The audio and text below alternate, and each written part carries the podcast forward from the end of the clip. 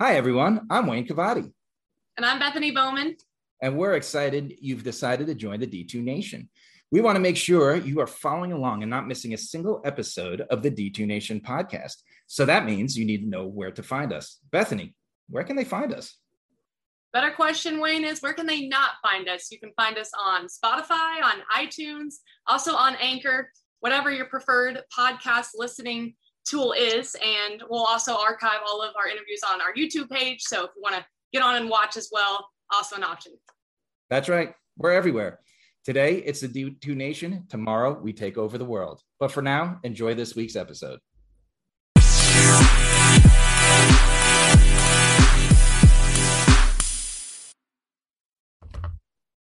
Welcome back, D2 sports fans. We've made it to episode three of the D2 Nation podcast. I'm your co host, Wayne Cavati, and joining me as always is Bethany Bowman. Welcome back, Bethany. Hey, thanks for having me back. We are so excited that Division two football is less than a week away, and that's something for us all to be really excited about. We are thrilled to bring onto the podcast today Rich Wright, Northwest Missouri State head coach, who has plenty of national championship and playoff experience. So, Coach, thanks so much for taking the time to join us today. Absolutely. It's my pleasure. Um, well, Coach, we saw that you had a little green and white game the other night. Uh-huh. Um, so we're getting there. Like like Bethany said, we're a week from kickoff. Now that we're we're here, now that we're at the the the time that everything's focused, what are you realizing you missed most about not being on the D2 football field the past year? I'm not sure there was anything I didn't miss about not being on the D2 football field last year. It, it's uh, you know, we we kept we kept having to go from we're going to play to not play, and we're going to play, then it's going to back up a couple weeks, and then we're not going to play, and then some teams played some type of a game, and other teams didn't. It was uh, it's just you know we we're used to as as football coaches on game day having to make adjustments. I don't think the the thing that any of us were really prepared for is is adjustments to our overall structure and and to not have a season um, you know my biggest job as the head football coach here you know in the fall i can basically tell you in late july what we're going to do every single day from you know the day we report till the day of the national championship game and whether we get there or not that plan's in place. And man you know when covid hit and you know everything that was going on i wasn't sure what i was going to do 24 hours from now much less you know what i was going to do a week out and it, it was taxing for everybody uh, it was taxing for the student athletes probably most of all because that schedule is something that they're accustomed to. There's a routine to everything, and um, it was just a mess. And so everybody here, at least on our end, is very excited to get back to you know some semblance of normalcy, whatever that is, and uh, looking forward to kicking off the 2021 season out in Hays, Kansas. 16 straight playoff appearances for the Bearcats and a perennial top 10 team. How do you maintain those expectations and you know lofty goals that this team has now set? I think everything starts starts with re- how we recruit. You know, we really try and focus on, you know, quality kids and and guys that are invest, you know, highly intrinsically motivated, invested in themselves, want to be the best. Um, we're we're looking for good students um, and and good people. And you know, for us here at Northwest Missouri State, uh, they have to they have to expect you know, one of the things I challenge them with right away is do not come here unless you want to be elite. And, you know, when we put that out there, then they're okay with being held to that standard. And, and we, we demand that standard in everything that they do. Um, I joke a, a lot that uh, if I ask you to dig a ditch, it better be the best ditch you've ever I've ever seen, because you dug it. You know, trying to create a piece of accountability, and and so you know, at Northwest, tradition doesn't graduate. We just it's next man up, and it's the next person in, and and that's kind of our mindset. Yeah, yeah, and looking specifically at the team that we're about to see this year, you know, there's a lot of pieces back from the 2019 offense. They scored 42 points a game. One of the guys you you got to bring in early, just a few weeks ago was Al McKellar, who you know I've got to watch for three years. He's just sensational what does he bring to this offense? Not just his play, but overall, how's he going to help this offense, you know, do what it does? You know, Al's been phenomenal since he's gotten on campus. Um, we've we've had a pretty good run of transfer backs the last few years. And, and once again, I mean, we don't take a lot of transfers in our program, so we do a lot of vetting uh, prior to bringing a kid in. And you know, when I talk, when I spoke with the people at Indy about him and his character, uh, we felt really comfortable about it. And he's he's been awesome since he's since he's been here. Great teammate, says the right things, works really hard. Um, doesn't talk hardly at all um, unless he's on the football field and he's encouraging his teammates. He's got a great skill set. He can. He's obviously a talented running back. He can catch the ball out of the backfield. He's physical. He'll block. Uh, he's really the total package, and he's going to make us a better football team.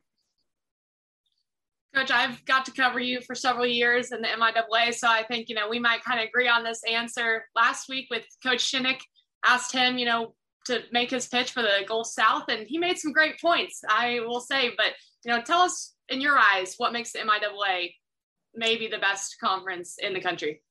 You know, I think it's our depth. Um, you know, week in and week out, the thing that we have in this league is um, is a level of quality competition. Uh, you know, we play a close schedule, and you never can take a week off. And you know, typically, if you look at the last twenty years, the teams that have come out of this conference are usually poised to make a pretty good run in in the national scope. And so I attribute that to the to the schedule that we play.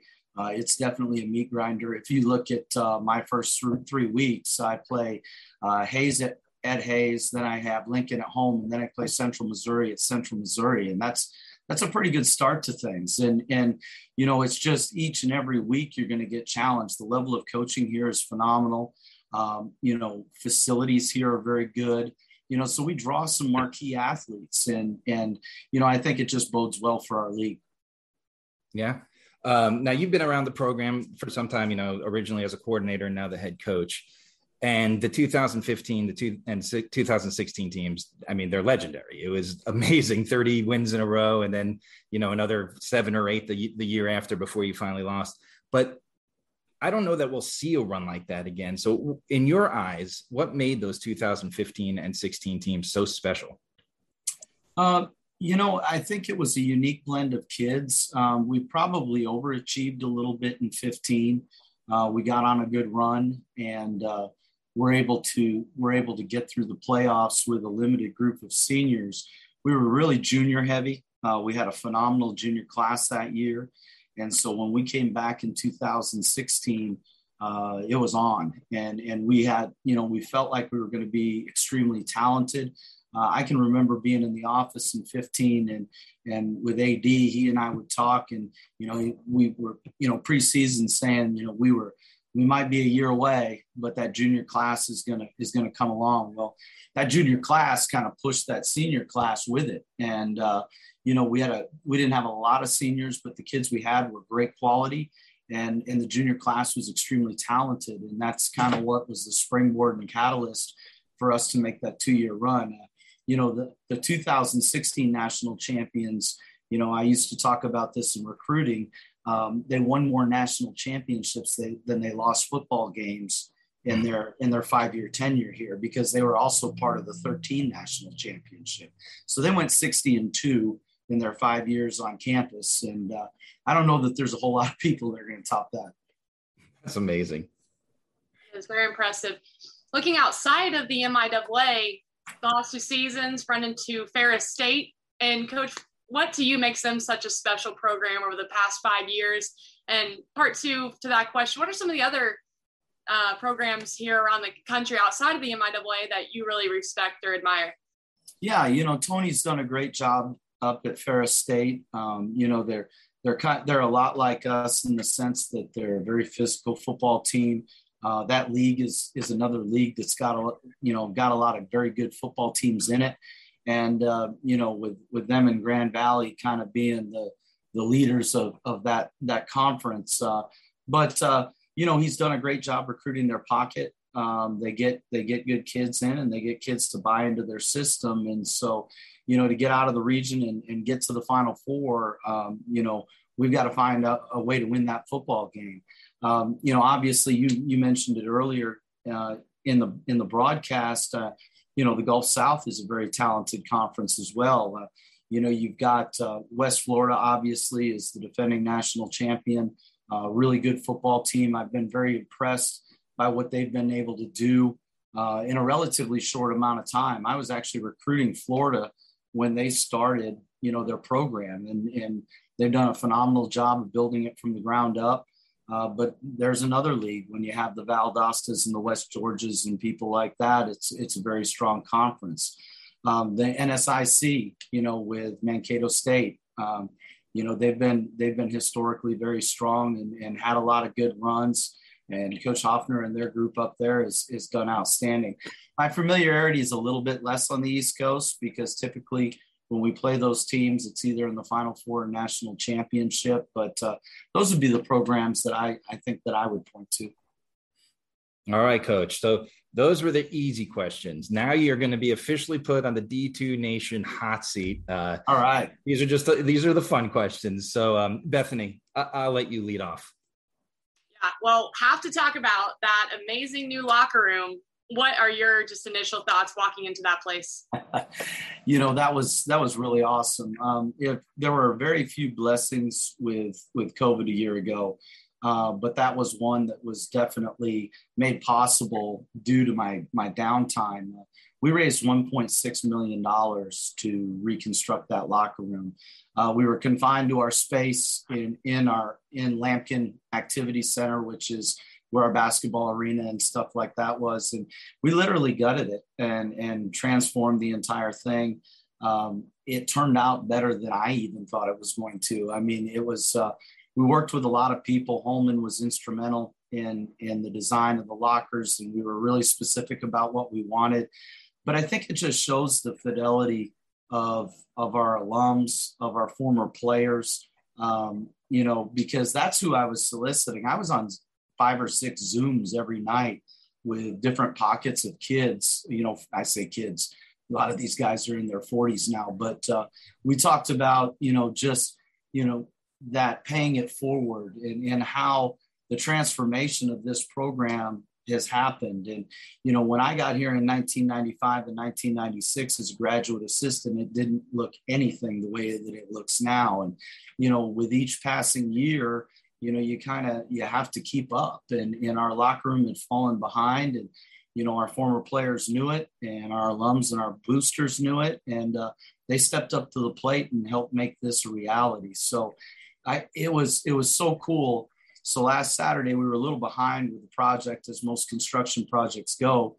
And so we were supposed to be in for the start of camp but we were we were a couple weeks behind and so on we had a picture day where we had a really light day of practice. And i had we had done a pretty good job of making sure nobody was in that space during the entire time.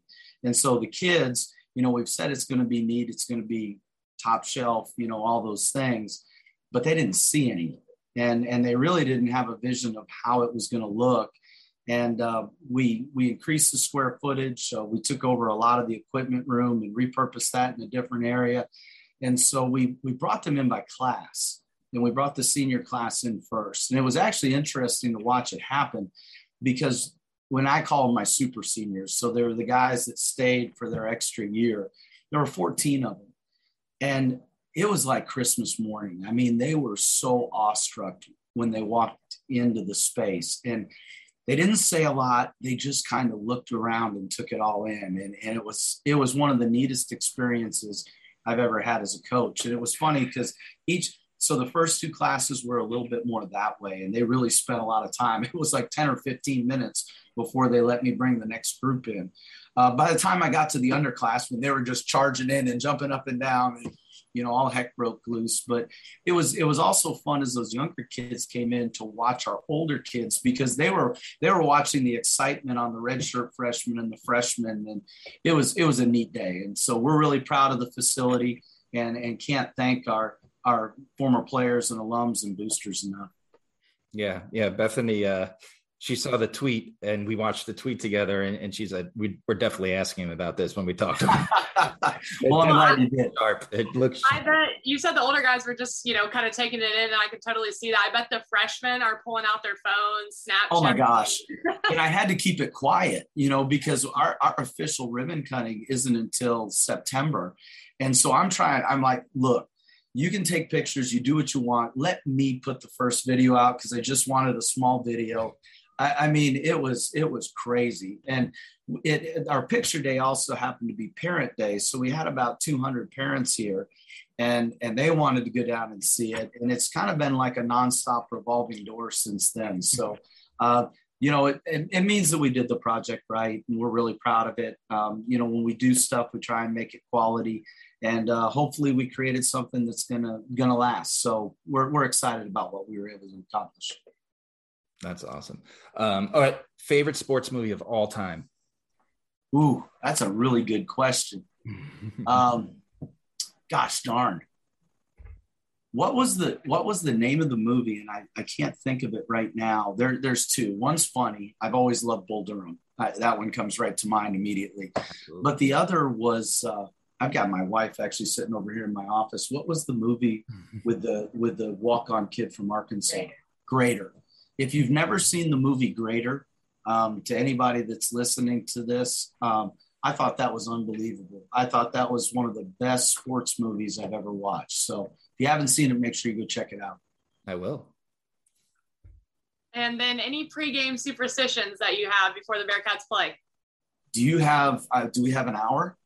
um, I've got a lot of them, uh, depending upon the year. So when you were talking about 15 and 16, uh, I started going to the office in shorts and flip flops, other than when I was at practice or I was in a game.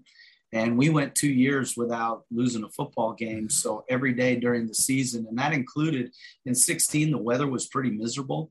I was at practice at Winnetonka High School and it was snowing and there was snow on the ground. And on those Friday walkthroughs, I was in shorts and flip flops. That's how I started. So that's how I went.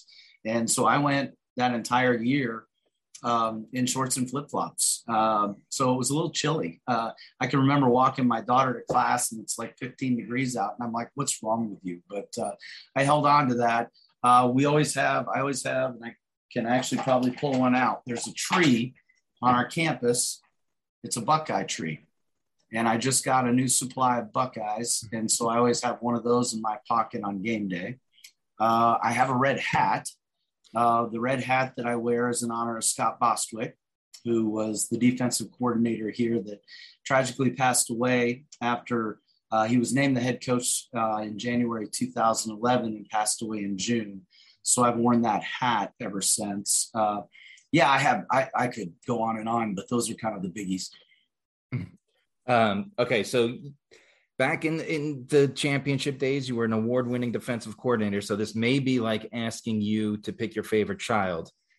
Defense was better 2015 or 2016 can't do that one but you know what? My former players do this to me all the time. I'll get you know they'll get out together and there will be a phone call that will invariably happen at 11 or 12 o'clock at night and i'm usually laying on the couch and i'm like what do you need and you know, so and so's asking who is the better defense and who is the better this, and you know, it's it's it's literally like picking between your children. They're all different and they're all special for different reasons, and you know, things that we overcame and things that we were able to accomplish um, makes each unique, and and so they just kind of have a different place in my heart rather than one being above any other.